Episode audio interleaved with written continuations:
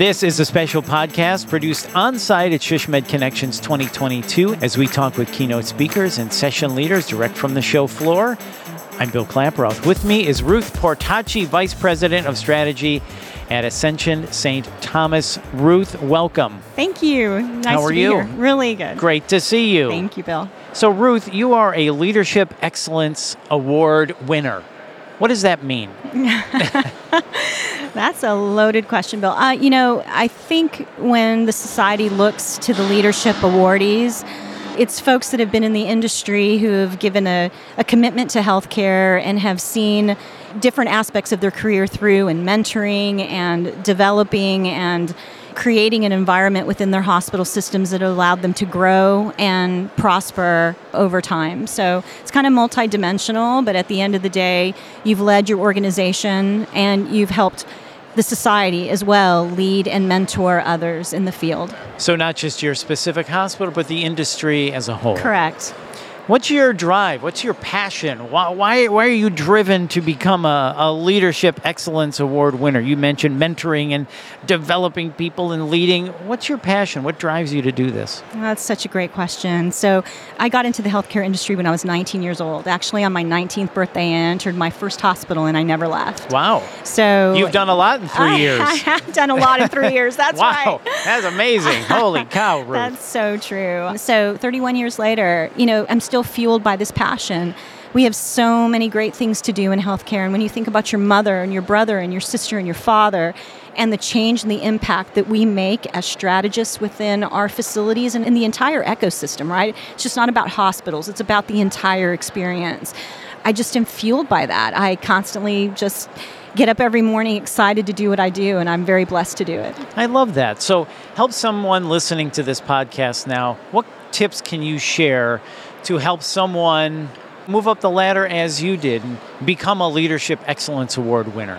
One of my greatest, abilities is to be able to give back and give the gift of what I know to other people. So I have mentored for a long time, and it's not only in our career path, which is being in strategy and as a strategist, but I've helped young individuals find their way into nursing, find their way into being physicians, finding their way into other pieces of the ecosystem and the healthcare environment. So at the end of the day, I think that the idea is understand your passion. Every day, come ready to do what you do and use your gifts and talents in a way that is utilized and effective for the organization in which you work. And all good things kind of come from that. I think leaders recognize when a young person or a new person into the field is just fired up, ready to understand the challenge that's ahead of them, and they go for it. And they, maybe ask a few questions along the way, but they jump in and they just get things done. And that's what healthcare really needs. It really needs this passion and this fuel and this energy of not only our youth, but those that are just interested in healthcare to come in and make the system better. So.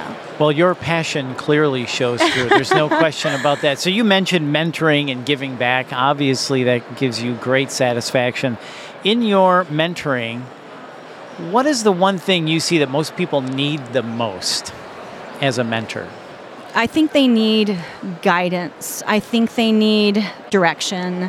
There's a lot of ways to kind of fall off the path. And I'll use my greatest example as of late. And it's a young lady who is very young. She's probably, at this point, maybe 23 years old, fresh out of her college days, just kind of, where do I go next? How do I make a difference? Our younger generation, our millennials, and then those after the millennials are truly fueled by what they can do and to make a difference in society. I said to Mary, I'm like, Mary, I can see things in you. You have incredible gifts. You are smart. You are energetic. You have critical good thinking skills. I'm going to introduce you into the medical practice. And from the medical practice, she, within a year, gifts and talents displayed, moved on to an MA program, which is a medical assistance program. She'll soon be an RN. And her ultimate goal is to be a nurse practitioner or a physician assistant. So not a path of a doctor, but the doctor's sidebar is what we need to fuel in healthcare. And I feel so well, I don't know, gratified around Mary's experience. And she's just one Mary. I mean, we need to be doing this across the board to fuel the new generation in healthcare. We need more Ruths. That's what we need, right? That's what we need. I don't know about that. Sure. But. So let me ask you this. How has SHSMD been a positive to you in your career? So I joined SHSMD when I was 23 years old, 1992-ish. And it's just been instrumental. The people that I've met, I said it on stage this morning, the relationships that have been built, the people that I've met, there's a connected society here. At one point in time, this society, it's probably greater than that now, but it was 4,000 plus communicators, strategists, planners, business development people from all around the country, right? And even some international. That network seems like 4,000-ish plus, but it's a tight, bonded group of individuals who care for each other, make sure that we're taking good measure to see what's happening in hospitals and the ecosystems around hospitals, stay connected, share best ideas, best practice. And so I think for me, SHSMD has brought me this valuable network. And overall, it's brought me the ability to write and teach and do things in this industry that I might not have done anywhere else. It's been great. It's been a good partnership. SHSMD has given to you, and you have given back to SHSMD and its members. Yep, that's exactly right. That's why we need more Ruths. And we need more Bills. Oh, well, thank you. Well, right? Well, thank you. Yes. That's right. See, we're all connected. We're all connected. Wait a minute. SHSMD Connections. Wait a minute. We're all connected. Wait a minute. That's the name of the conference. Wait a minute. It's all coming to me now. I'm understanding it. I love it, God. Bill. Let's make those connections. Absolutely. Ruth, thank you so much for sharing your story and being a mentor and giving back and developing future leaders in our industry. We appreciate that so much. Thank you for your time, and thank you for stopping by our podcast booth today. We appreciate it. So happy to be here. Thank you, Bill. And make sure you sign up for this year's SHSMD Virtual Conference, October 12th, 2022, plus on demand through the end of the year.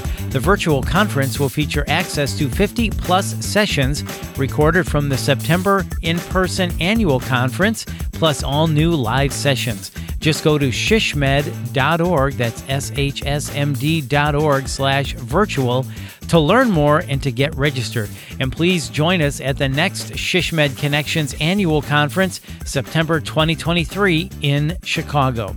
And if you found this podcast helpful, please share it on your social channels and find access to our full podcast library at shsmd.org/podcasts.